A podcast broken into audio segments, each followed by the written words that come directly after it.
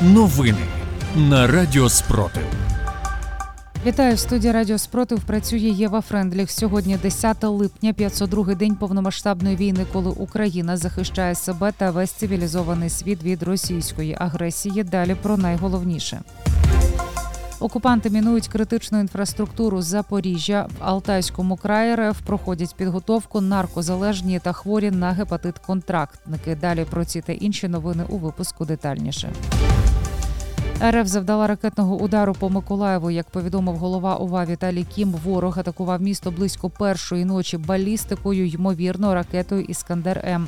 Наразі детальна інформація уточнюється. Зокрема, у Миколаївському районі напередодні зафіксованому артилерійський обстріл акваторії Очаківської громади. Російські війська 9 липня вдарили керованою авіабомбою під час видачі гуманітарної допомоги у житловому кварталі Оріхова з Запорізької області. 4 людини загинули, ще 13 дістали поранення, повідомили у Запорізькій ОВА. За даними Генерального штабу ЗСУ, на тимчасово окупованому Старобільську російські окупанти видали картки резидентів Російської Федерації з терміном дії 3 місяці усім працівникам місцевої багатопрофільної лікарні, які відмовилися отримувати російський паспорт.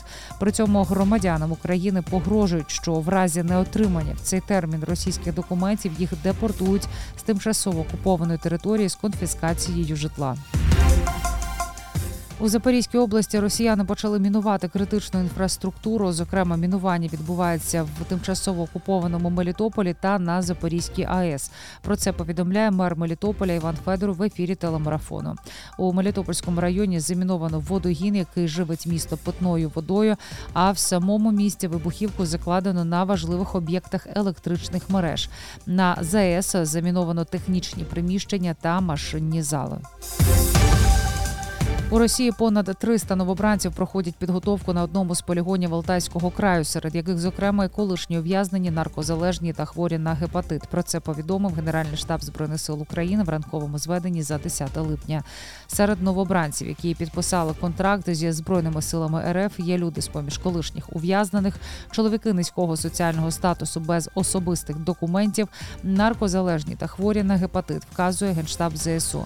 За даними відомства, більшість із цих новобранців уже звернулися до медичних закладів, щоб спробувати відтермінувати своє відправлення в райони бойових дій на території України.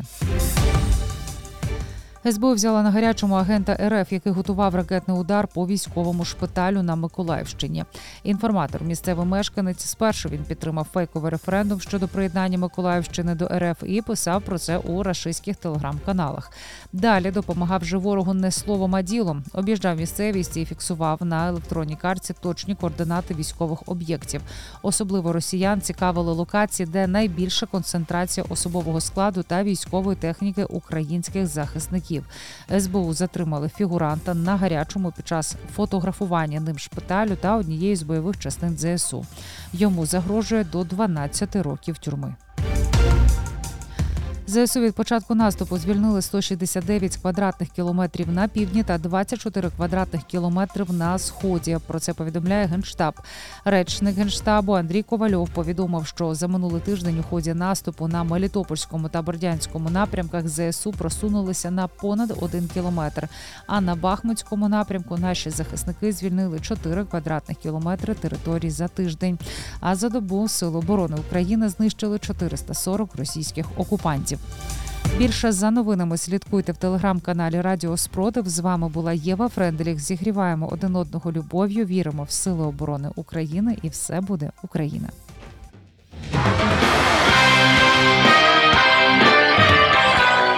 Радіо Спротив. Радіо визвольного руху.